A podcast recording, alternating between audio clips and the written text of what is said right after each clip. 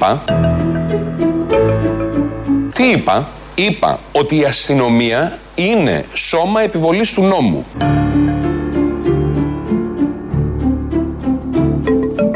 Είπα επίσης ότι η επιβολή του νόμου έχει στοιχείο εξαναγκασμού. Πώς να φωνάξεις τη ζωή μου τόσο πολύ παιχταρά.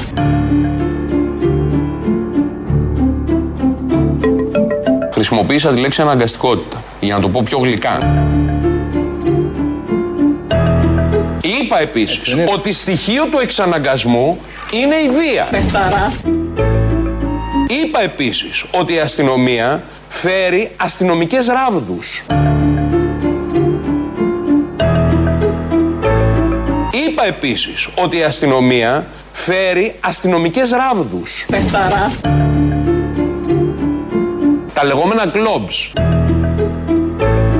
Τα λεγόμενα κλόμπς. Παιχταρά. Το ξέρουμε. Ναι, το ξέρουμε. Και είπα επίσης ότι προβλέπεται η χρήση και της νόμιμης βίας και της αστυνομικής ράβδου για την επιβολή του νόμου. Ο παιχταράς είναι αυτός που λέει Μαρέβα όταν είδε τον Τσιτσιπά χτες. Ο παιχταράς Μάκης Βορίδης, ο οποίος μας αναλύει τι ακριβώς είπε την προηγούμενη εβδομάδα, γιατί υπήρξαν ίσως παρερμηνίες και διαστρεβλώσεις. Οπότε ανέλησε ακριβώς τι κάνουν οι αστυνομικοί και τι φέρουν. Όπως ακούσατε, φέρουν αστυνομικές ράβδους, όχι χρυσού. Καλά θα ήταν, βέβαια είναι πιο βαριές. Αλλά όμως να σε βαράνε με χρυσό είναι αλλιώς. Ήταν και ο Πατούλης πριν στους άλλους, οπότε όλα αυτά θα δένανε. Φέρνει ράβδους, τα γκλόπς, τα λέει. Ράβδους ο κύριος Βορίδης. Είπαμε να ξεκινήσουμε έτσι την επομένη της ε, πορείας του Πολυτεχνείου και του εορτασμού του Πολυτεχνείου. Εντυπωσιακή πορεία για σαρανταέκτη χρονιά. σαράντα έξι χρόνια. Κόντρα στις επιθυμίες τις κυβερνητικές, τις αστυνομικές, τις συστημικές γενικότερα.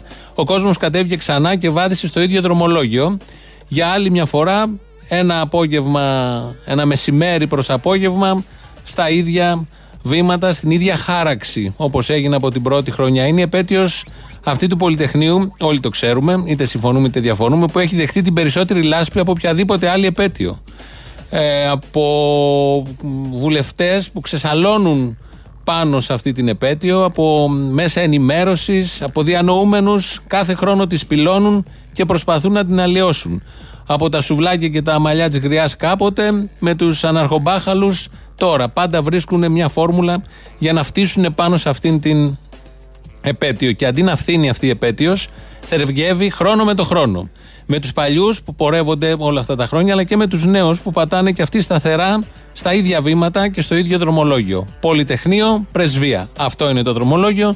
Δύο εικόνες, δύο λέξεις που σηματοδοτούν η κάθε μία και ο συνδυασμός τους πάρα, πάρα πολλά πράγματα για αυτόν τον τόπο. Και είναι χιλιάδες κάθε χρόνο που τους κάνουν όλους να σκυλιάζουν ακόμη περισσότερο και τους κάνουν να ουρλιάζουν από τα παράθυρά τους και από τα μικρόφωνά τους. Και αυτό είναι πάρα πολύ ευχάριστο. Είναι μια εθνική επέτειος, η επέτειος του Πολυτεχνείου, που δεν έχει κλειστεί μόνο μέσα στα σχολεία, βγαίνει και εκτός. Η οποία επέτειος δεν επιβάλλεται από τα πάνω, όπως συμβαίνει με τις άλλες επέτειους που έχουμε, μόνο χτίζεται κάθε χρόνο από τα κάτω. Όχι μουσιακά, αλλά πραγματικά, λαϊκά, μαζικά και αποφασιστικά. Και αυτό τους κάνει να λυσάνε και αυτό είναι πάρα πολύ ευχάριστο και αυτό θα συνεχίσει να γίνεται. Όλοι αυτοί απέναντι νιώθουν άσχημα, μόνο ο Μπογδάνος ξημερώθηκε πάρα πολύ καλά. Πρέπει να σας πω ότι από όλες τις φορές που συναντιόμαστε στην φιλόξενη εκπομπή σας, σήμερα είναι εκείνη που αισθάνομαι καλύτερα από όλες. Μπράβο! Θα σας διαβάσω ένα μήνυμα από φίλο μου Ματατζή. Έχω πολύ καλές έτσι, επαφές με την ελληνική αστυνομία, με τους ανθρώπους που τόσα χρόνια τους στέλναμε εκεί πέρα να καούν. Πραγματικά σήμερα, και ένας άνθρωπος μου γκρινιάζει διαρκώς, ε, λειτουργήσε το σύστημα. Τέσσερα θαυμαστικά. εικοστό τρίτο Πολυτεχνείο μου, στην πορεία δεν έπεσε ούτε μπουκάλι. Εξάρχεια μπήκαμε με τις πρώτες φωτοβολίδες και τα μαζέψαμε. Σε ευχαριστώ. Μπράβο σας.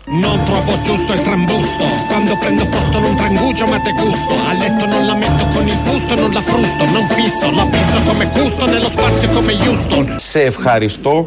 Μπράβο σας. Πώς να φωνάξεις τη ζωή μου τόσο πολύ παιχταρά.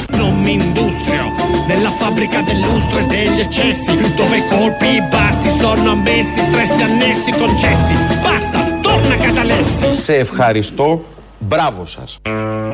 Ποιος άλλος έχει μεταφέρει μήνυμα Ματατζή σε τηλεοπτικό πάνελ που είναι και φίλοι του? Ορίστε, ο βουλευτής μετέφερε ακριβώς το μήνυμα που του έστειλε ο Ματατζής, ο οποίος ήταν πολύ ευτυχισμένος ο Ματατζής, γιατί όλα πήγανε πάρα πολύ καλά χτες και μάλιστα ευχαρίστησε την κυβέρνηση μέσω του βουλευτή. Είπε και ένα μπράβο ο Ματατζής στον βουλευτή και άρα στην κυβέρνηση του Κυριάκου Μητσοτάκη. Πόσο καλά τώρα πήγαν τα πράγματα χτες, μας λέει ο δημοσιογράφος Μάριος Αραβαντινός. Στην Εμμανουήλ Μπενάκη και Βαλτετσίου κάποια στιγμή, ενώ έχει κάνει μια καταδρομική επιχείρηση η αστυνομία και χτυπάει απρόκλητα κόσμο, τραβάω live με το κινητό μου τηλέφωνο για το NewsIt τζι αρ. Θα το βάλεις, Δημήτρη? Με παρατηρούν ασφαλώς ε, ορισμένοι άνδρες των δυνάμεων των ΜΑΤ. Έρχονται τρεις επάνω μου, ένας με χτυπάει στο γκλόπ στο αριστε... με γκλόπ στο αριστερό μου χέρι, ένας δεύτερος πέφτει επάνω μου με την ασπίδα και ένας τρίτος χτυπάει το χέρι μου για να πέσει κάτω το κινητό μου. Με έσπρωξαν, απομακρύνθηκαν, ευτυχώς το κινητό είναι σε καλή κατάσταση και θέλω να πιστεύω ότι και το υλικό που κατέγραφα έχει αποθηκευτεί και θα μπορέσει να το δει ο κόσμος. Είχαν καταλάβει ότι είσαι συνάδελφος, είσαι δημοσιογράφος? Ομολογώ ότι δεν το ξέρω αυτό, παρότι την ώρα της επίθεσης τους το είπα, αλλά δεν φάνηκε να ενδιαφέρονται για το γεγονός ότι τους δηλώνω την ιδιότητά μου. Γι' αυτό δεν έχει πει τίποτα ο Ματατζής που έστειλε το μήνυμα στον βουλευτή τον Κωνσταντίνο Μπογδάνο. Επίσης έχουμε και κατοίκους πάλι από χθες βράδυ από την περιοχή των Εξαρχείων. Αυτοί δημιουργούν τα προβλήματα συνέχεια. Αυτοί βετάνε τις εκρότουλάνες και τα χημικά χωρίς λόγο. Και έχουν όλοι κάτοικοι πρόβλημα. Τι είναι αυτό το πράγμα δηλαδή? Θεωρείτε ότι θα ρίχνουν λάδι στη φωτιά? Ασφαλώς και ρίχνουν λάδι. Για ποιο λόγο, για ποιο λόγο? Μπορείς να ζεις εσύ με, με αστυνομία. Με, μα δεν είναι αστυνομία, είναι δυνάμεις κατοχής αυτές. Βέβαια, δεν είναι αστυνομία. Δεν είναι αστυνομία. Να μας φέρουν αστυνομία, η πρέζα εκεί μέσα ελευθέρως και κυκλοφορεί. Ανεβείτε λίγο στη Θεμιστοκλέος. Αυτή τη στιγμή γίνεται παζάρι στη Θεμιστοκλέος. Για δεν πάνε εκεί. Στη Θεμιστοκλέους, βεβαίως, βεβαίως, όπως έλεγε και η ταινία. Εδώ είναι η άλλη όψη, η οποία δεν έχει δει το φως των μέσων ενημέρωσης. Τι ακριβώς συνέβη με τον δημοσιογράφο? Αυτό πήρε μια έκταση, του την πέσανε πάνω εκεί και τον χτύπησαν. Έτσι. Και βέβαια οι κάτοικοι με διάφορους τρόπους βγάζουν έναν καημό για όλα αυτά που συμβαίνουν τους τελευταίους μήνες στην ευρύτερη περιοχή, αλλά επίσης δεν θα δει κανείς το φως της δημοσιότητας, δεν θα τους δει κανείς και θα, θα πέσει το φως της δημοσιότητας. Αντίθετα, ο Ματατζής ευχαριστεί την κυβέρνηση γιατί πήγαν όλα πάρα πάρα πολύ καλά. Για αυτόν τον δημοσιογράφο που ακούσαμε πριν, που δέχτηκε από το NewsIt, που δέχτηκε την επίθεση, ο κύριος Μαυροϊδάκος, εκπρόσωπος συνδικαλιστής των αστυνομικών, είχε να πει το πρωί. Και ο, συ, και ο συνάδελφός σας, να ξέρετε ότι δεν έφερε καμία σήμανση ότι είναι δημοσιογράφος. Mm-hmm. Στο εξωτερικό φοράνε τα γυλαίκα που ναι, λένε πρέσ, τα, τα φωσφοριζέ κτλ. Εδώ έχουμε πρόβλημα. Σημασία και δεν πρέπει να δέρνουμε το καθένα. Αυτό δεν δικαιολογεί. Όχι, όχι, δεν είπα εγώ αυτό. Δηλαδή, αν ήταν πολίτης, απλώς έπρεπε να φάει ξύλο. Όχι, δεν είπαμε να φάει ξύλο. Αν γράφει πρέσ εδώ, πρέπει να φάει. Όχι, όχι, πρέπει να υπάρχουν. Αυτό να το βάλετε στο μυαλό σας, ότι πρέπει οι δημοσιογράφοι και οι φωτορεπόρτερ να έχουν μια ειδική σήμανση. Αν υπάρχει. Τι σήμανση να έχουν, τους το είπε. Τους είπε, είμαι δημοσιογράφος, τίποτα δεν σημαίνει αυτό. Τις άλλες φορές οι φωτογράφοι πόσες φορές έχουν εδαρθεί, έχουν χτυπηθεί, έχουν κλωτσιθεί, έχουν συρθεί κάτω φωτογράφοι οι οποίοι κρατάνε πανάκριβες φωτογραφικές μηχανές και λίγο πολύ γνωρίζονται εκεί οι ματατζίτες με τους φωτογράφους και τους δημοσιογράφους, στα ίδια πεζοδρόμια γυρνάνε. Είτε φορέσουν σήμανση, είτε φορέσουν ρούχα, είτε έχουν φώτα πάνω τους, είτε έχουν φωσφοριζές στολές, πάλι θα γίνει ακριβώς το ίδιο, όπως γίνεται και στις άλλες αστυνομίες και στα άλλα επεισόδια σε κάθε γωνιά του πλανήτη. Σε εκείνες τις στιγμές, ε, τα μέσα ενημέρωσαν, έχει την κάμερα απέναντι το κινητό και καταγράφει, δεν είναι ό,τι καλύτερο, δεν θα είναι και ο πιο φιλικός προς την αστυνομία ή στις δυνάμεις κατοχής που είπε και η κυρία πριν. Τώρα θα ακούσουμε τον ταξίαρχο, όχι Θεοχάρη, τον ταξίαρχο Μπογδάνο. Το θέμα είναι ότι τουρίστας όλα αυτά τα χρόνια ήταν η ελληνική δημοκρατία. Χθες, κάνοντας κάτι αδιανόητο για πολλούς, την ώρα που το μπλοκ των αντεξουσιαστών ήταν στην πορεία, μπήκαμε μέσα, μπήκαμε μέσα, μπήκαμε μέσα και μαζέψαμε τις βάσεις τους στην πλατεία Εξαρχείων. Ποιοι, μετά αποκλείσαμε ποιοι, την πλατεία Εξαρχείων. Μετά η ελληνική δημοκρατία, κύριε. Η ελληνική δημοκρατία, κύριε.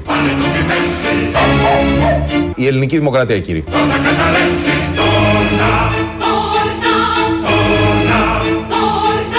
Μετά αποκλείσαμε την πλατεία Εξαρχείων και κατόπιν κρατήσαμε το Πολυτεχνείο όλο το βράδυ.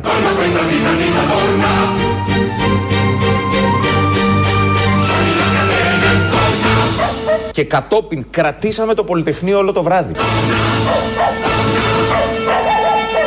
Τους αγώνες για δημοκρατία απαντάμε τιμώντας τους με περισσότερη και καλύτερη δημοκρατία.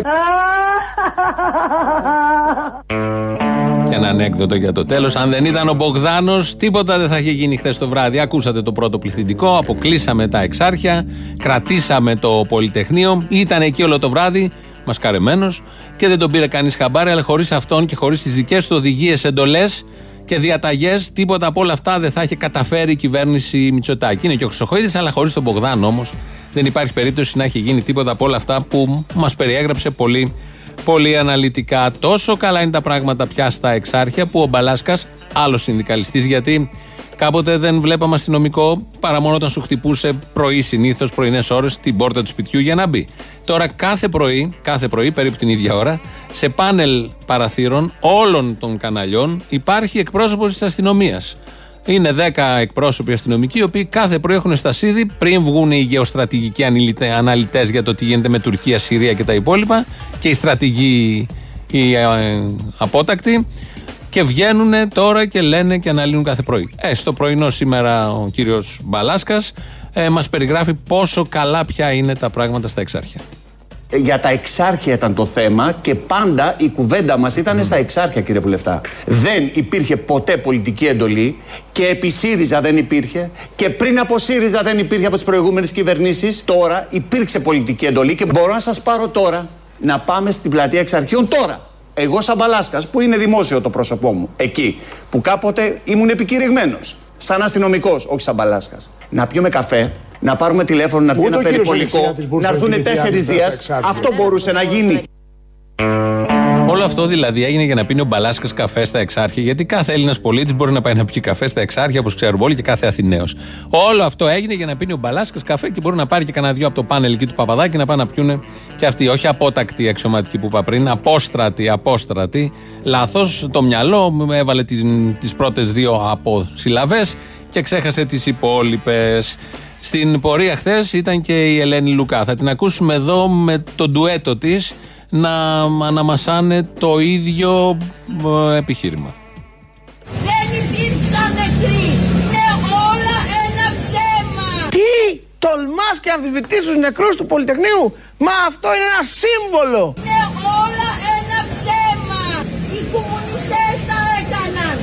Οι κομμουνιστές. Δεν υπήρξε ούτε ένας νεκρός στο Πολυτεχνείο. Ούτε ένας. Είναι όλα ψέματα που λένε. Ούτε νεκροί υπήρξανε. Δεν υπήρξαν, ούτε έπεσε ο Παπαδόπουλος από το Πολυτεχνείο. Όλα κατέληξαν εις την δόξα του Πολυτεχνείου. Έλεος. Είναι όλα ένα ψέμα. Επιτέλους, τα έλεγε μέχρι τώρα ο Άδωνης. Βέβαια έχει να τα πει χρόνια, αλλά τα έλεγε παλιά στις εκπομπές κάθε χρόνο. Τώρα προσθέθηκε και η Λουκά. Δυναμώνει το επιχείρημα, δυναμώνει η φωνή. Είναι άλλο να τα λέει ένας και άλλο να τα λένε δύο παράγοντες του τόπου. Και οι δύο τηλεοπτικά πρόσωπα, τηλεπερσόνες. Γιατί πρώτα ο Άδωνης είναι τηλεπερσόνα και μετά είναι υπουργός, βουλευτής ή δεν ξέρω εγώ τι άλλο. Στο, στο ύψος της Ελένης Λουκά, γιατί και αυτή είναι τηλεπερσόνα κυρίως, και μετά είναι όλα τα άλλα. Δεν ξέρω τι ακριβώς είναι. Ο Μπογδάνος λοιπόν, ο Μπο Μπογδάνος, ο οποίος καθάρισε μαζί με άλλους πολλούς τα Εξάρχεια, αποκατέστησε την τάξη, φύλαξε το Πολυτεχνείο, τώρα πια παίρνει, έχει απορίες για το τι πρέπει να κάνει και ζητάει οδηγίες από τον αρμόδιο υπουργό. Αν θέλω να πάω να πετάξω μια μολότοφ, τι πρέπει να κάνω, Μιχάλη? Αντιλαμβάνομαι ότι έρχεστε από κάπου αλλού. Από πού έρχεστε εσείς?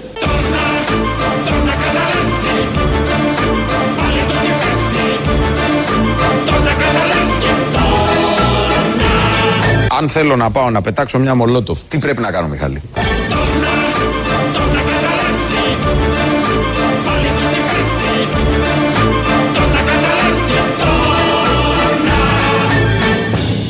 Αν θέλω να πάω να πετάξω μια μολότοφ, τι πρέπει να κάνω, Μιχάλη? Να πάμε όλοι μαζί, γαμμένοι. Να πάμε όλοι μαζί, γαμμένοι. Ρωτάει το Μιχάλη, το Χρυσοχοίδη προφανώς, θέλει να πετάξει και μολότοφ, γιατί το κάνει και η αστυνομία υπό καμουφλάζ και υπό συνθήκες που και που ρίχνει και αυτή καμία. Οπότε εδώ ο Μπογδάνος που καθάρισε τα Εξάρχεια θέλει να μάθει πληροφορίες και λεπτομέρειες, ρωτάει τον αρμόδιο υπουργό και ο αρμόδιος υπουργός μόλις απάντησε. Νάτος και ο Γιάννης από τη Νέα Υόρκη εδώ, μήνυμα μου λέει: πρέπει να ξέρεις ότι εκείνο που φτύρει και διαφθείρει την πορεία του Πολυτεχνείου είναι η συμμετοχή των Σιριζέων και φυσικά του Τσίπρα. Λέει εδώ ο φίλος ακρότης: αν ήμουν Ελλάδα και διαδήλουν έξω από την πρεσβεία και είχα δίπλα μου τον Τσίπρα και την παρέα του, απλά δεν θα ξαναπήγαινα. Μη φοβάσαι, δεν ήταν στην πρεσβεία χθες. Μπήκε στην πλατεία Κλαθμόνος και στην πλατεία Συντάγματος την έκανε. Έφυγε. Τον έγραψαν οι κάμερες, όλο αυτό είναι τετρακόσια πεντακόσια μέτρα. Έκανε πορεία πεντακόσια μέτρων. Έπρεπε να πάει Καραγκιόζηλίκη και αυτό.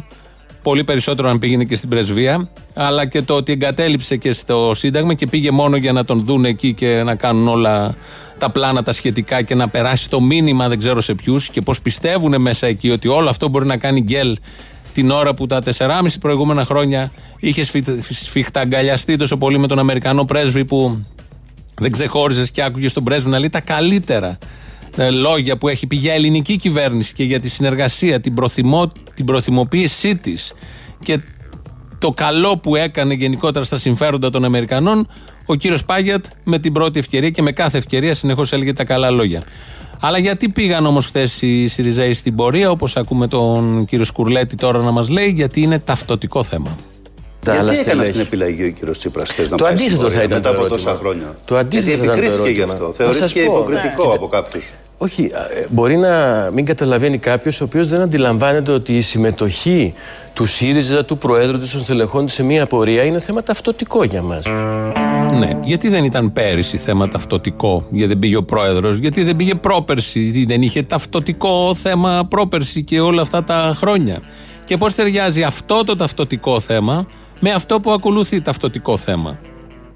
Συνάντηση που είχαμε τον Πρόεδρο, ότι η προσέγγιση του στα, προ... στα πράγματα και ο τρόπος με τον οποίο αντιμετωπίζει την πολιτική ορισμένες φορές μπορεί να μοιάζει διαβολικός, αλλά γίνεται για καλό. Είναι θέμα ταυτοτικό για μας. Οι Ηνωμένες Πολιτείες είναι μια εξαιρετικά σημαντική δύναμη. Είναι θέμα ταυτοτικό για μας. Και οι δυνατότητές τους να παρέμβουν για το καλό είναι εξαιρετικά σημαντικές. Είναι θέμα ταυτοτικό για μας. Θέλω λοιπόν να σας διαβεβαιώσω ότι η συνάντηση που είχα μαζί του ήταν εξαιρετικά γόνιμη. Δεν αισθάνθηκα ούτε μια στιγμή ότι απειλούμε. Αντιθέτως, αισθάνθηκα ότι υπάρχει μια γόνιμη προοπτική προκειμένου να δούμε το κοινό έδαφος. Είναι θέμα ταυτοτικό για μας. Και για τους κοινούς μας στόχους. Αυτοί οι κοινοί στόχοι χτες πώς απεδείχθησαν και πορεύοντας και συμμετέχοντας σε μια πορεία που είναι κατά των Αμερικανών και των όσων έκαναν και κάνουν, γιατί φρεσκάρεται το νόημα του Πολυτεχνείου. Πώς ακριβώς ταιριάζουνε? Διότι έχουμε παρακολουθήσει πολλές αντιπολιτεύσεις που ψάχνουν να βρουν το δρόμο τους, πολλά κόμματα κυβερνητικά. Εδώ η εκπομπή έχει είκοσι χρόνια ζωής, έχουμε δει πάρα πολλά, αλλά τέτοια καραγκιοζιά, τέτοια καραγκιοζηλίκια, πραγματικά δεν τα έχουμε δει ποτέ. Τον έβγαλαν τον Κυριάκο μία φορά. Με αυτά και με αυτά, αν συνεχίσουν, θα τον βγάλουν και δεύτερη. Δεν το αξίζει ο Κυριάκος και όλη αυτή η κυβέρνηση, αλλά με όλους αυτούς απέναντι και με όλα αυτά τα τερτύπια και τα καραγκιουζλίκια είναι πολύ εύκολο να συμβεί ακόμη και αυτό. Δεν θα πάμε στο μέλλον, είναι πολύ μακριά ακόμη το μέλλον, να σταθούμε εδώ. Τι φώναζαν χθες οι ΣΥΡΙΖΑΙ? Συντρόφισσες, σύντροφοι, ξεχάστε αυτά που ξέρατε. Οι Αμερικάνοι δεν είναι φωνιάδες, είναι σύντροφοι. Είναι σύντροφοι Αμερικάνοι, διαβολικά καλοί, όπως είχε πει τον Τραμπ. Όχι τον οποιονδήποτε πρόεδρο, να έλεγε και τον Ομπάμα. Θα λέγαμε, οκ, okay, άντε εντάξει. Είναι πολύ προοδευτικός ο Ομπάμα. Αλλά να λέει τον Τραμπ διαβολικά καλό και ότι έχουμε κοινές αξίες και στόχους με την Αμερική του Τραμπ, που βλέπετε πώς λειτουργεί στο διεθνές σκηνικό. Παρ' όλα αυτά τα είπε, αυτά φώναξαν χτες. Και πώς γιορτάζεται πλέον από ΣΥΡΙΖΑΙΟΥΣ το Πολυτεχνείο. Κατάθεση στεφάνου στην πύλη της Αμερικάνικης Πρεσβείας από αντιπροσωπεία του κόμματος. Έκθεση φωτογραφίας από αμερικάνικες φωνικές επεμβάσεις σε λαούς της γης. Η πορεία αλλάζει κατεύθυνση. Θα κινηθεί από την Πρεσβεία προς το Πολυτεχνείο. Στην κεφαλή της πορείας σύντροφοι θα κρατούν τη ματοβαμένη αμερικάνικη σημαία, την τιμημένη αστερόεσα. Θυμούμε τις ιδέες και τις αξίες του αμερικανικού οράματος. Σύντροφοι, δεν είναι υπεριαλισμός, είναι ιμπρεσιονισμός. Αυτό είναι, έτσι θα γιορτάζεται από εδώ και πέρα, για να μπορεί να πορευτεί και ο Αλέξης Τσίπρας περισσότερο από πεντακόσια μέτρα, όχι μόνο για τις κάμερες. Μην πει κάποιος ότι είναι ένα κόμμα που κοιτάει μόνο την επικοινωνία και δεν έχει και πολιτική ουσία αυτό το κόμμα. Αυτά λοιπόν. Ένας σοβαρός δεν υπάρχει εκεί μέσα να τους πει τι κάνουμε. Ένας σοβαρός. Είδα και το Βούτσι που υποτίθεται είναι και μεγαλύτερο σε ηλικία. Βέβαια έλειπε ο Φλαμπουράris από την πρώτη σειρά εκεί που ήταν αγκαζέ όλοι μαζί. Και ίσως ο Φλαμπουράris, δεν ξέρω αν ήταν στα αμετώπιστε με τον αδικό τον άνθρωπο, ίσως να έχει διαφορετική άποψη και προσπαθήσει να τους συνεφέρει όλο αυτό εκεί το, το συστηματάκι, το μίνι που έχει χάσει αυγά και πασχάλια επειδή έχασε καρέκλες και που είχε υπόσταση λαμπρή επειδή είχε καρέκλες. Αλλά φεύγουμε από όλα αυτά. Αυτά συμβαίνουν στην αριστερά αυτού του τύπου, γιατί υπάρχουν και οι κομμουνιστές, οι οποίοι δεν έγιναν κομμουνιστές. Απλά κάποια στιγμή της ζωής τους, της ζωής τους, τους ρώτησαν από το χωριό αν είναι κομμουνιστές. Ο κύριος Καραμπελιάς είναι εδώ. Ε? Και είναι τα χρόνια που βγαίναμε στους δρόμους. Είχαμε βγει στον δρόμο για βιβλία. Δεν είχαμε βιβλία το πρώτο έτος. Και βγήκαμε. Καλημέρα. Καλώς τον. Και το καιρό εκείνο, όταν βγήκαμε στην πρώτη διαδήλωση για τα βιβλία που δεν τα είχαμε, την άλλη μέρα βάλανε φωτογραφία οι εφημερίδες. Και μου τηλεφωνήσανε από το χωριό. Γιώργο, έγινες και εσύ κομμουνιστής, ε. Καταλαβαίνετε. Καταλαβαίνετε τι σημαίνει αυτό. Τον πήραν τον αυτιά από το χωριό επειδή είχε κατέβει για τα βιβλία. Αυτονόητα πράγματα σε αυτόν τον τόπο. Τα βιβλία άλλωστε τα τελευταία τρία τέσσερα χρόνια ψιλοπηγαίνουν στα σχολεία. Ποτέ δεν πήγαιναν και στα πανεπιστήμια. Οπότε, ε, σύμφωνα με τη λογική και το χωριό, όταν κάποιος διεκδικεί τα αυτονόητα σε αυτόν τον τόπο είναι, ήτανε κομμουνιστής. Ήταν ο Φλαμπουράris. Οι πληροφορίες μου εδώ και οι πηγές λένε τελικά ότι ήταν ο Φλαμπουράris, οπότε δεν υπάρχει σωσμός. Όπως λέμε στο ΣΥΡΙΖΑ, αν και ο Φλαμπουράris ήταν εκεί και συμμετείχε σε όλο αυτό, και αυτός έκανε πεντακόσια μέτρα ή το έφτασε μέχρι τέλος. Ή πόσα από τα στελέχη που πήγανε για τη φωτογραφία και ήταν εκεί μπροστά έφτασαν μέχρι την Αμερικάνικη πρεσβεία. Και τι λέγανε μέσα τους. Έχουν περάσει από καθρέφτη το τελευταίο εικοσιτετράωρο, είδαν τη μούρη τους. Και τι λέγανε μέσα τους τα τέσσερα και μισό χρόνια που ήταν και που σαλιάριζαν με τον. Όχι μόνο σαλιάριζαν, έκαναν πάρα πολλά με τον Αμερικανό πρέσβη και με την Αμερική για να είναι στις καρέκλες. Και τώρα που πορεύτηκαν κατά της Αμερικής. Ίδιος πρόεδρος, δεν έχει αλλάξει τίποτα και χειρότερα έχουν γίνει τα πράγματα. Απορίες οι οποίες ποτέ δεν θα απαντηθούν, μάλλον απορίες που δεν χρειάζονται αυτές και από αυτούς απαντήσεις, γιατί τις έχει ο καθένας απαντημένες μέσα στο μυαλό του. Να μιλήσουμε λίγο για βία. Και να με συγχωρείτε πολύ, ε, η αριστερά είναι αυτή η οποία λέει ότι η βία είναι μαμή της ιστορίας. Εμείς δεν φτάνουμε στο σημείο να πούμε ότι οι μεγάλες αλλαγές έρχονται μέσα από τη βία. Εμείς πάντοτε λέγαμε ότι οι μεγάλες αλλαγές έρχονται μέσα από την παιδεία, τον διάλογο, τη σύνθεση. Λέει ο Μπογδάνος και δεν τον άκουσε και ο Κολοκοτρώνης να κάτσει να κάνει διάλογο με τους Τούρκους, να κάτσει να κάνει σύνθεση με τους Τούρκους ή με την παιδεία του κρυφού σχολιού να κάτσει να συζητήσει ο Κολοκοτρώνης, που αναγκάστηκε και αυτός μαζί με τους αγωνιστές του είκοσι ένα, σε ένα χρόνο τα τιμούμε όλα αυτά, από τώρα έχει αρχίσει, να α, καταφύγουν στην βία. Είναι οι παπάντζες που λένε οι αστοιχοί ότι είναι ο χουντέι δεξί, για να τεκμηριώσουν αυτό που έχουν στο μυαλό τους ως κάτι πάρα πολύ αληθινό, το οποίο αντιβαίνει και συγκρούεται με τα αυτονόητα και κάθε λογική και με την πραγματικότητα και με τα ιστορικά δεδομένα, όχι μόνο αυτού του λαού, κάθε λαού, κάθε γωνιάς ε, της, ε, του πλανήτη, που η ιστορία δυστυχώς ή ευτυχώς έτσι γράφεται. Κανείς δεν έχει γεννηθεί και γουστάρει τη βία, έτσι για τη βία, αλλά χωρίς αυτήν θα ήμασταν ακόμη με τα βελανίδια κάτω ή πάνω από αυτά. Οπότε κρατάμε όλα αυτά και συνεχίζουμε. Εμείς πάντοτε λέγαμε ότι οι μεγάλες αλλαγές έρχονται μέσα από την παιδεία, τον διάλογο, τη σύνθεση.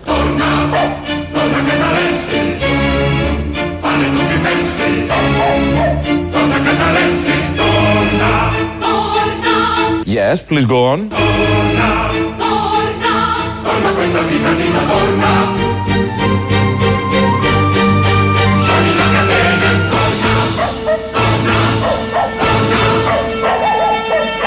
Yes, please go on.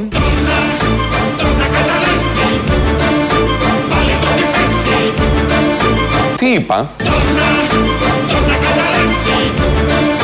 Τι είπα? Πώς το πάρε, παιδιά? Ελνάνα, πώς το πάρε? Ποιο? Α, αυτό που είπα τώρα εδώ, πώς το πάρε, παιδιά? Ήταν νόστιμο, δεν ήτανε?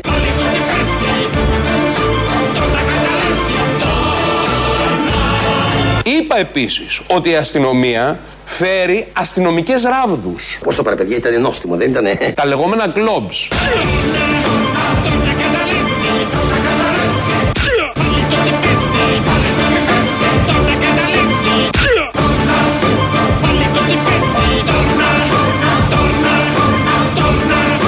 Στους αγώνες για δημοκρατία απαντάμε με περισσότερη και καλύτερη δημοκρατία.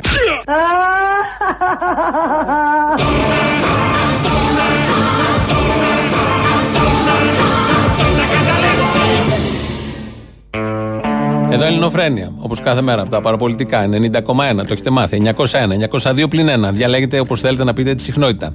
δύο έντεκα δέκα ογδόντα οκτακόσια ογδόντα, πάρτε τηλέφωνο όσοι ήσασταν χτες εκεί, ως ΣΥΡΙΖΕΙ, όσοι ήσασταν ως ΚΚΕ, όσοι ήσασταν ως ε, Ανταρσία, όσοι ήσασταν ως ΠΑΣΟΚ, ήταν και ΠΑΣΟΚ, ήταν και νεολαία, όσοι ήσασταν ως πολίτες που θέλατε, πολίτες που θέλατε να περπατήσετε σε αυτά τα ιερά βήματα και σε αυτό το ιερό δρομολόγιο που θα συνεχίζετε και θα σπάει τα νεύρα, γιατί είναι και αυτό μια πολύ ωραία προσφορά σε όλους αυτούς που σκυλεύουν με διάφορους τρόπους πάνω στο, στην εικόνα και στην έννοια και στην, στο αφήγημα του Πολυτεχνείου. Ο Θανάσης Αθανασόπουλος ρυθμίζει τον ήχο. ελληνοφρένια τελεία net.gr το επίσημο site, εκεί μας ακούτε τώρα live μετά ηχογραφημένους. Στο YouTube είμαστε στο official, από κάτω έχει να κάνετε και εγγραφή, έχει να κάνετε και σχόλια και το πρώτο μέρος του λαού ακολουθεί τώρα. Διαπίστωση. Μετά από τόσα χρόνια, όντως τα Εξάρχεια είναι μια πολύ επικίνδυνη περιοχή. Πλέον ναι. Ειδικά... Τόσα όπλα στα Εξάρχεια δεν είχαν μαζευτεί ποτέ. Μπράβο, ναι. Ειδικά αν είσαι δεκαέξι χρόνων και κάτω, γιατί ό,τι γράψανε για τον Γρηγορόπουλο, κάτι τρολάκια και τι γύρευε δεκαπέντε χρονών παιδί εκεί τότε, τα ίδια ακριβώς γράψανε σήμερα, σήμερα αυτές τις μέρες, για την κόρη του Κλέωνα Γρηγοριάδη. Τι γύρευε το, το τσουλάκι βραδιάτικα εκεί και καλά τη έκανε ο Μπάτσος και την παρενόχλησε. Τα ίδια ακριβώς πράγματα. Πάλι από Μπάτσο. Πάλι από κάθαρμα. Και είναι να σου κάνει εντύπωση, ε. Και είναι να σου κάνει εντύπωση. Όχι, ναι, καμία, δεν, μου, δεν μου κάνει εντύπωση. Απλά διαπιστώνω ότι όντως τελικά είναι μια πολύ επικίνδυνη περιοχή, ειδικά αν είσαι από δεκαέξι χρονών και κάτω. Ε, από όταν βγήκε η Νέα Δημοκρατία και μετά είναι τρεις φορές πιο επικίνδυνη. Όταν σε κάθος ενώ έχει τέσσερις πέντε οπλισμένους, βαριά οπλισμένους μπάτσους, ναι, δεν το λες και νορμάλ. Μάλλον αυτό εννοούσε τελικά η κυρία Πι Όλγα, πώς τη λένε. Όντως η περιοχή έχει πολύ οπλισμό και μπορεί να είναι και από τη Σύρια. Τι να πω, ξέρω εγώ. Α, ναι, ναι, βέβαια. Και αυτός ο οπλισμός μοιάζει πιο πολύ με αυτό που έχουν στη Συρία παρά αυτά που βρήκαν στις καταλήψεις. Γιατί στη Συρία δεν νομίζω ότι πολεμάνε με μπουκάλια. Μα τα άκουσες, ο Μπογδάνος λέει, η κοπέλα λέει μπορεί να μην ήξερε τη διαφορά, επειδή είναι γυναίκα, δεν έχει πάει και στρατός, μπορεί να μην ήξερε τη διαφορά του οπλισμού. Οπότε δεν ξέρει να ξεχωρίζει το μπουκάλι έτσι από το καλάζνικο. Μπορεί να μην ήξερε. Επίσης ο Μπογδάνος το λέει. Αυτός έχει κόψει καπίστρι εδώ από καιρό. Να εξηγήσω, ετοιμάσου να βάλεις μπιπ, θα είναι γερό ας πούμε. Το μπουκάλι είναι αυτό που σφινώνεις εκεί που δεν πρέπει ας πούμε. Ντροπή σου. Ναι. Ναι, παρακαλώ, τι επανάσταση εκπέμπει αυτή η εκπομπή. Είμαι κι εγώ ένα αποφασισμένο κορίτσι, έτοιμο να βγω στους δρόμους. Αχ, μην βγείτε πολύ. Κύριε Μπαρβαγιάννη. Κύριε Βυζδέκη, Πορφύριε, παρακαλώ. Δεν είχα σκοπό να πάρω. Άκουσα το τραγούδι που βάλατε. Ζήτω η Ελλάδα, ζήτω η Νέα Δημοκρατία. Είναι ζήτω η Ελλάδα, ζήτω η θρησκεία. Παρακαλώ να μην κόβουμε κομμάτια. Αλλά είναι λάθος αυτό. Η παλαιά δημοκρατία τον Κλεισθένη Περικλή πέθανε. Ζήτω η Νέα Δημοκρατία τον κύριο Βορίδη και κύριο Γεωργιάδη. Γεια σας. Α, ωραία. Άκουσες αυτή την άλλη στη Βολιβία τι ονειρεύεται, μια Βολιβία χωρίς Ινδιάνους. Άκου τώρα, ε. Οι δικοί μας μήπως ονειρεύονται μια Ελλάδα χωρίς Έλληνες, ας πούμε, ή εντάξει, θα το ξεδικεύσουμε. Μια Ελλάδα χωρίς κριτικούς, χωρίς χιώτες, χωρίς Πελοποννήσιους, χωρίς κάτι τέτοιο. Όπα, όπα, όπα. Ελλάδα χωρίς Πελοποννήσιους δεν είναι Ελλάδα. Είπαμε να λέμε εντάξει, καμιά μαλακία, μην το μην ξεφεύγεις. Μην το παίρνεις προσωπικά κι εσύ. Δεν το παίρνω προσωπικά, Μα... χαίστηκα. Μα... Γιατί εγώ είμαι βιώτησα μια αρχόντισσα που λέει το τραγούδι. Εβιώτισσα, είσαι μια αρποντισσα.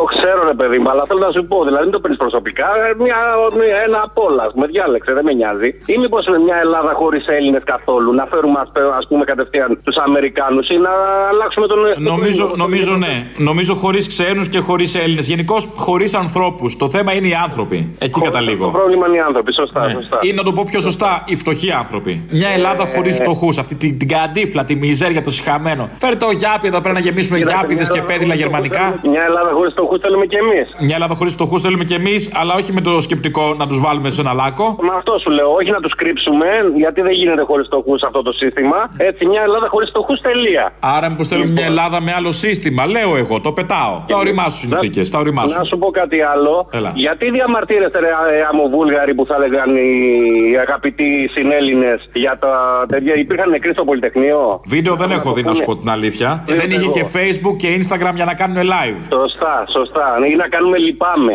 Ναι, sad face, δεν είχε sad face να βάλουμε, οπότε ναι. δεν λυπήθηκε κάποιος, δεν θυμάμαι οπότε κάτι. Δεν άρα, νεκροί. Όχι νεκροί, φίλε μου. Μου το είπε χθες συνάδελφος ναυτεργάτης κάπου εδώ στο, στο Κεσέν. Ότι ήταν φοιτητής ένας οικοδόμος, λέει, που είχε έρθει από πτυχίο, ας πούμε, κάτι τέτοιο μου είπε. Ότι αν σκοτώθηκε απ' έξω από το Πολυτεχνείο, έχει διαφορά, ας πούμε. Είναι άλλο, είναι άλλο.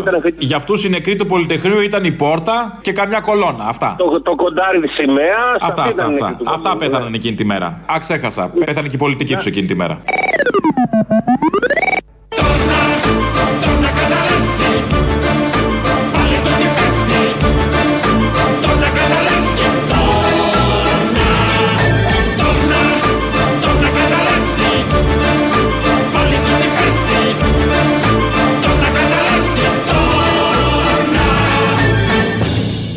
Αν θέλω να πάω να πετάξω μια μολότοφ, τι πρέπει να κάνω, Μιχάλη? Να πάμε όλοι μαζί, γαμμένοι. Γαμμένοι για τη μολότοφ, εφόσον το λέει και ο Μιχάλης που ξέρει, ο αρμόδιος υπουργός ο Χρυσοχοίδης, πρέπει να το κάνουμε, αρχίστε να το υλοποιείτε. Ειδήσεις από την ελληνική αστυνομία, πολύ πλούσιες σήμερα. Είναι η αστυνομική τίτλη των ειδήσεων σε ένα λεπτό. Στο μικρόφωνο ο Μπαλούρδος, δημοσιογράφος Μάρκος. Δεν είναι γρουσούζης ο πρωθυπουργός μας Κυριάκος Μητσοτάκης, ούτε γκαντέμις, ούτε μαυρόγατα. Αυτό προκύπτει από τη νίκη του Στέφανου Τσιτσιπά, ο οποίος πριν δώσει τον αγώνα του τελικού, με ποιον είχε συναντηθεί, ε, με ποιον, με ποιον, με τον Κυριάκο Μητσοτάκη. Και εκεί που όλοι περίμεναν να τον πιει ο Τσιτσιπάς, ήρθε η νίκη. Άρα, άρα έχουμε γουρλή πρωθυπουργό. Άλλη μία πορεία γραφικών ψυχασθενών έγινε χθες κατά της Αμερικανικής πρεσβείας. Λες και δεν υπάρχουν άλλες πρεσβείες, δήλωσε η υφυπουργός Δόμνα Μιχαηλίδου, προσθέτοντας ότι θα μπορούσαν οι διαδηλωτές να διαλέξουν έστω για μία φορά μία πρεσβεία κράτους της Αφρικανικής Ηπείρου. Με τη συμμετοχή του ίδιου του Αλέξη Τσίπρα ολοκληρώθηκε η πορεία του Πολυτεχνείου. Το ντοκουμέντο όμως που δεν έδειξαν οι κάμερες είναι ο ίδιος ο Αλέξης Τσίπρας στην αρχή της πορείας των χιλίων Συριζέων να κρατάει στα χέρια του το αιματοβαμμένο τρίτο μνημόνιο, προκαλώντας ρίγη συγκίνησης. Η συμμετοχή στην πορεία του Αλέξη Τσίπρα χαιρέτησε με μήνυμά του ο Αμερικανός πρέσβης, λέγοντας χαρακτηριστικά προς τον πρόεδρο του ΣΥΡΙΖΑ «Θα μπορούσες να είχες έρθει για καφέ και μιλόπιτα με λιγότερη φασαρία και ασυνόδευτος όπως ερχόσουν τα τελευταία τέσσερα χρόνια. Δεν χρειαζόταν τέτοιο σαματάς». Αγωνιστικός ήταν ο εορτασμός της επετείου του Πολυτεχνείου και στο Λονδίνο. Μετά τον αγώνα του Στέφανου Τσιτσιπά, ο ίδιος μαζί με τον Κυριάκο Μητσοτάκη και τη σύζυγό του Μαρέβα ηγήθηκαν αντιαμερικανικής πορείας. Φωνάζοντας συνθήματα και κρατώντας ρακέτες, πέταγαν με μίσος μπαλάκια του τένις στον τοίχο της Αμερικανικής πρεσβείας του Λονδίνου. Μετά την έφοδο σε ταράτσα πολυκατοικίας των Εξαρχείων, η αστυνομία ανακοίνωσε ότι συνέλαβε πέντε ηλιακούς θερμοσύφωνες, τρεις κεραίες, εφτά δορυφορικά πιάτα, δώδεκα σόβρακα, εφτά σουτιένα από απλωμένη μπουγάδα, καθώς επίσης και ογδόντα επτά μανταλάκια, δεκαπέντε εκ των οποίων ξύλινα. Εν τω μεταξύ, μετά την εισβολή αστυνομικών σε πολυκατοικίες των Εξαρχείων, ήρθε η σειρά και του σύριαλ πολυκατοικία. Σύμφωνα με ανακοίνωση της ελληνικής αστυνομίας, άνδρες της όπκε θα εισβάλλουν στο σύριαλ πολυκατοικία για τον εντοπισμό μπουκαλιών, ροπάλων ή όπλων από τη Συρία.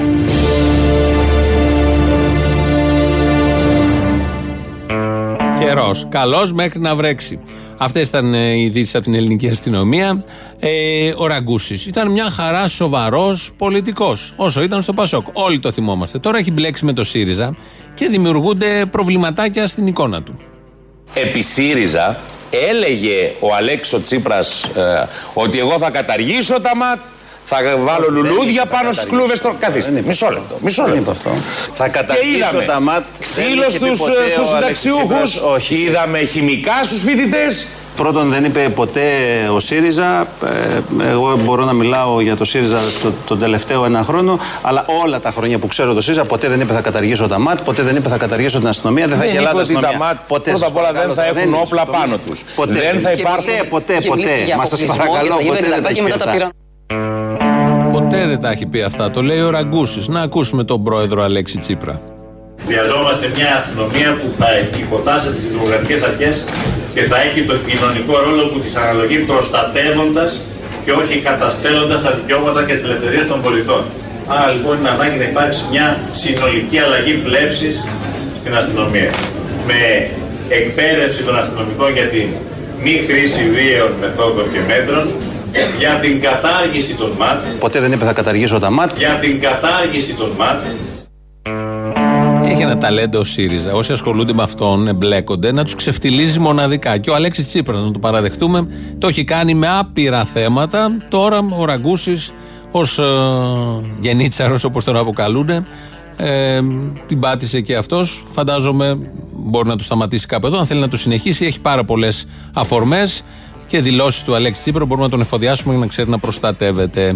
Από την προχθεσινή συνέντευξη της προηγούμενης εβδομάδας της Γιάννας Αγγελοπούλου στον Παύλο Τσίμα στο Sky, είχαμε ξεχάσει να σας μεταδώσουμε ένα πολύ μικρό, χαρακτηριστικό, ωραίο, ιδιαίτερο απόσπασμα.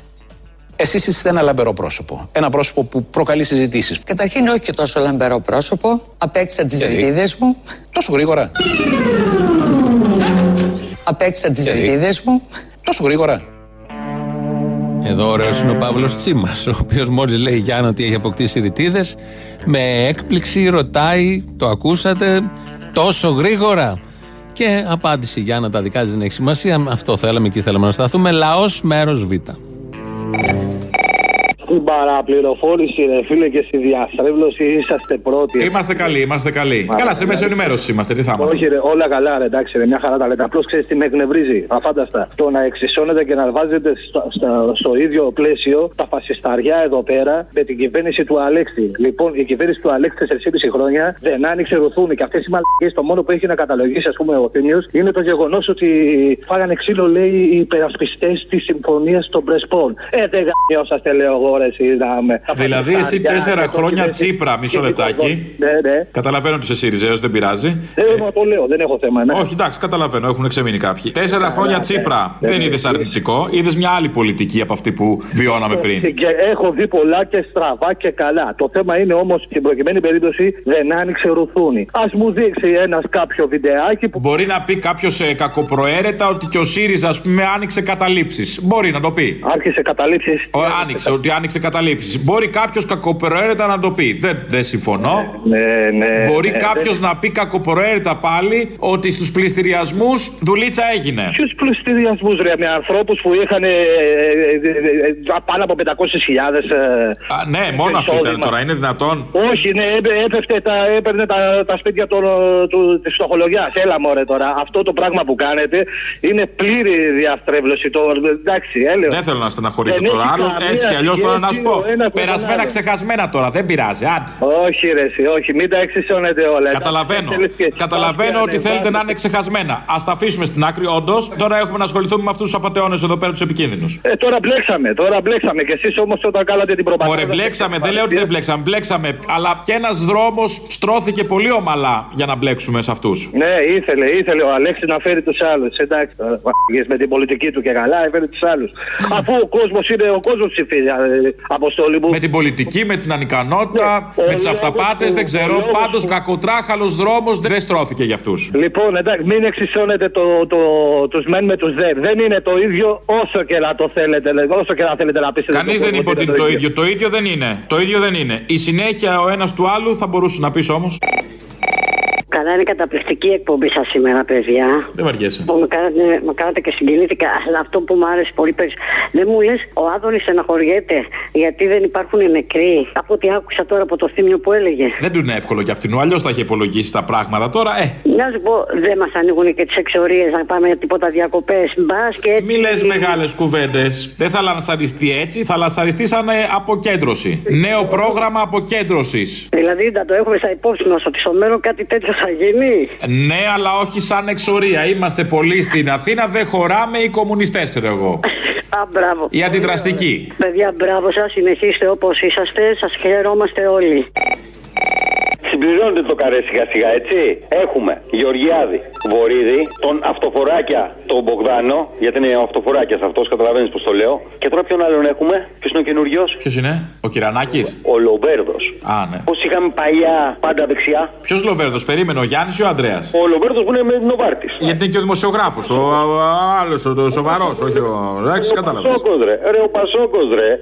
Από το βαθύ Πασόκ, ο Λοβέρδος, ο μεγαλύτερος φασίστας. Τι είπε τώρα για το Βορίδη, δεν τον είχα δει από κοντά να μιλήσουμε, λέει, και τέτοια. Τώρα που τον είδα, λέει, και τον ρώτησε ότι δεν είναι και βασιλικός. Άμα το ρώτησε δηλαδή... εκεί ότι δεν είναι, τέλος δεν είναι. Με κάτι τέτοιο Πασόκ δεν είχε πει και ο Τσίπρας για τη Μέρκελ. Λέω εγώ τώρα, το παραθέτω. Ναι, ναι, ναι, όλα αυτά πάνε μαζί. Είναι μια σαλάτα του σεφ. Άμα είναι καλή ντομάτα, καλό το αγκούρι, καλό το τυρί. Δεν, το ό,τι και να είναι αυτά, άμα δεν είναι καλή η σος, δεν τρώγεται. Χέστο. Ναι, ρε παιδί μου, μπράβο. Η σαλάτα του σεφ είναι η σος. Τώρα, άμα η ντομάτα είναι καλή ή κακή, μικρό ρόλο παίζει.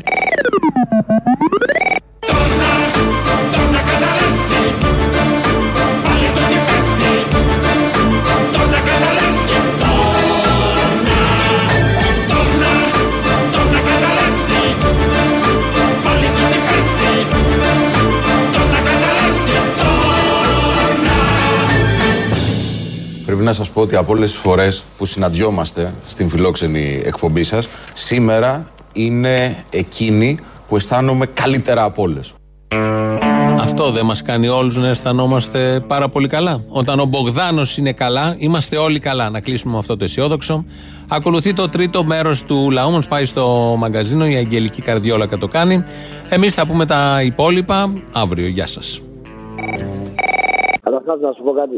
Είσαι, είσαι σε κάτι να πούμε σαν ε, τον ψυχολόγο, ρε. Ποιο ψυχολόγο, παιδί μου, στον ψυχολόγο κάτω από πεντάρικο δεν θα δώσεις. Δεν σου έρχεται τσάμπα. Ψυχολόγος είναι αυτό. Κρατική υπηρεσία έχουμε κατατήσει. Γιατροί χωρίς σύνορα, έλεος. Βρίσκομαι σε μία έρημο και σκάζα μου σαν βρύτες, ρε. Δηλαδή σε μία σταγόνα. Αχ, και σου έρχεται κατούριμα, ε. Είσαι μία σταγόνα ελπίδας δρομαλά στον ωκεανό. Αποστόλης. Εντάξει, συγγνώμη. Άκουσε με τώρα να σου πω κάτι. Λύσε μου μία απορία. Γιατί ο κόσμος δεν ψάχνει το αιτιατό. Α, το αιτιατό, κατάλαβα. Εσύ έχει όντως χτυπήσει η ζέστη στην έρημο. Κατάλαβα. Οι μισοί, παιδί μου, δεν ξέρουν τι σημαίνει αιτιατό. Ψηφίζουν Άδωνη Γεωργιάδη, Βελόπουλο. Τι εννοείς, δεν ξέρουν τι σημαίνει αιτιατό. Ψηφίζουν Μπογδάνο και Γιάννη Λοβέρδο. Σωστά. Με δουλεύεις. Θα συζητήσουμε σοβαρά γιατί δεν ψάχνουν το αιτιατό.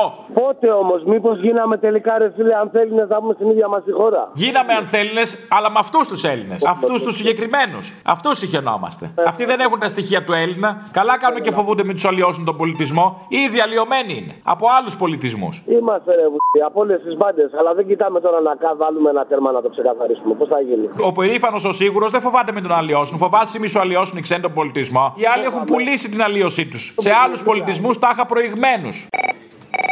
Μια παρατήρηση για τη διαφήμιση που έχεις κάνει και π***ες μπλε και κάθε βράδυ μάλλονα. Πώς θα γίνει να πούμε. Ακούγεται πολύ πρόσεχο, να ξέρεις. Είναι πίτσες, όχι πίτσες, σε παρακαλώ. Ε, εκεί πάει το μυαλό. Εκεί να πάει. Γι' αυτό έχω μπροστά και το σήμα της Νέας Δημοκρατίας, να καταλάβεις ακριβώς που πάει. Το τρώμε σαράντα χρόνια ρε Βουσα.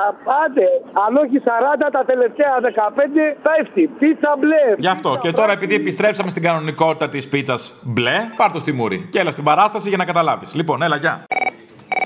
Παρακαλώ. Έχω πάρει την Ελληνοφρένια. Η ίδια, ναι. Δεν έχω καλό λόγο και δεν έχω καλή μόρφωση. Είστε ΣΥΡΙΖΑ. Είναι... Όχι, όχι. Νέα Δημοκρατία. Όχι, όχι. Και δεν έχετε καλό λόγο και καλή μόρφωση. Ε, δεν, τι να, είμαι του Δημοτικού. Ναι, όχι, γι' αυτό λέω. Μήπως η ανάγκη σας έριξε στη Νέα Δημοκρατία. Όχι, όχι, όχι, όχι. Α, το στέκομαι. Η ερώτησή μου είναι, εάν υπάρχει ελληνική κυβέρνηση ναι. που έχει αναγνωρίσει την επανάσταση του χίλια οκτακόσια είκοσι ένα. Όποιος ε, ε, καλός ε, ακροατής της Ελληνοφρένειας μπορεί, ας πει δυο λόγια γιατί δεν ξέρω. Δεν την έχουν αναγνωρίσει. Δεν, δεν ξέρω να υπάρχει ελληνική κυβέρνηση που έχει αναγνωρίσει ως επανάσταση ναι. την, ε, το χίλια οκτακόσια είκοσι ένα. Α, καλά, τυπικά είναι αυτά. Τέλος πάντων, παρόλα αυτά είμαι σίγουρος ότι η σημερινή κυβέρνηση έχει αναγνωρίσει την επανάσταση του Παπαδόπουλου. Α, μπράβο, α, μπράβο. Αυτό δηλαδή τα σίγουρα θα τα πούμε, το σιγουράκι. Α, αυτό έχετε δίκιο. Γιατί αυτοί το αναγνώρισαν. Την ε, επανάσταση του είκοσι ένα, που είναι καθαρά λαϊκή επανάσταση, δεν την αναγνωρίζουν. Είσαι σε πολύ ανώμαλο σταθμό, Αποστολή. Σε πάρα πολύ ανώμαλο σταθμό. Η αλήθεια είναι ότι πρέπει να είναι ο πιο ανώμαλος σταθμός που ήμασταν ποτέ. Πρόσεξε να δεις, πρόσεξε να δεις. Είμαι στην Κόρινθο, έξω από το στρατόπεδο τη Κορίνθου. Έλεος, πού έχει φτάσει το ψωνιστήρι σου πια, έλεος. Στα στρατόπεδα κατάντησες. Είναι κλειστό. κλειστό ρε το στρατόπεδο. Ναι, ναι, ναι, βέβαια είναι κλειστό. Ανοιχτό θα πας. Εκεί βρήκε την καβάτσα. Έλεος. Στους στρατώνες μωρή παίρνεσαι. Τι ξεπεσμός είναι αυτό από το ΣΥΡΙΖΑ και μετά από τότε που πέσατε από την κυβέρνηση. Η κατρακύλα είναι μεγαλύτερη από όταν ήσασταν στην κυβέρνηση. Λοιπόν, πρόσεξε να δεις. Δεν πιάνετε στα Εξάρχεια. Τα Εξάρχεια δεν πιάνετε. Γίνεται τη πουτά. Δεν ξέρω γιατί δεν πιάνετε. Είμαι έξω από το στρατόπεδο. Έχω παραγγείλει ζιγούρι με πατατούλες τηγανιτές και φέτα λαδορίγα. Και λέω κάτσε να δω αν πιάνει παραπολιτικά. Και βάζω και ακούω το βίντεο που έχει βάλει το Παπαδόπουλο. Δηλαδή είσαστε στον πιο ανώμαλο σταθμό, φίλε, δεν παίζεστε με τίποτα. Έξω από το στρατόπεδο της Κορίδου. Αυτό πώς δικαιολογεί το ανώμαλο τώρα, δεν κατάλαβα. Ε, παπά, δεν πιάνετε στα Εξάρχεια δίπλα από τον Πειραιά και πιάνετε συγκόρυντο σου. Α, αυτό εννοείς. Μήπως το ζιγούρι έκανε τη δουλειά. Το ζιγούρι ήταν μαλακό. Γαμάτο ήταν, φίλε, άστο, άστο, δεν πεζόταν. Το έχω βγάλει και φωτογραφία, μα δεν θα σου θέλω να το βάλεις στην Ελληνοφρένια εκεί στο site. Δεν κοιτάς τον μπατσάκι πέρα να πούμε την πατσοκυλιά. Θες να φας και ζιγούρι. Βρε μαλακά, άμα πέσει πείνα, εγώ θα αντέξω σαράντα μέρες, εσύ στις δεκαπέντε μέρες θα ψοφήσεις. Έχεις λίπος να τρως, ε. Ε, βέβαια. Νομίζω ότι άμα πέσει πείνα δεν θα πέσουμε πάνω να σε φάμε σένα. Όχι, ρε, δεν μπορεί να με φάμε, δεν τρώμε παλιό καιρό. Δεν πειράζει, τρώμε το ζιγούρι, τρώμε και την προβατίνα. Άι στο διάλογο.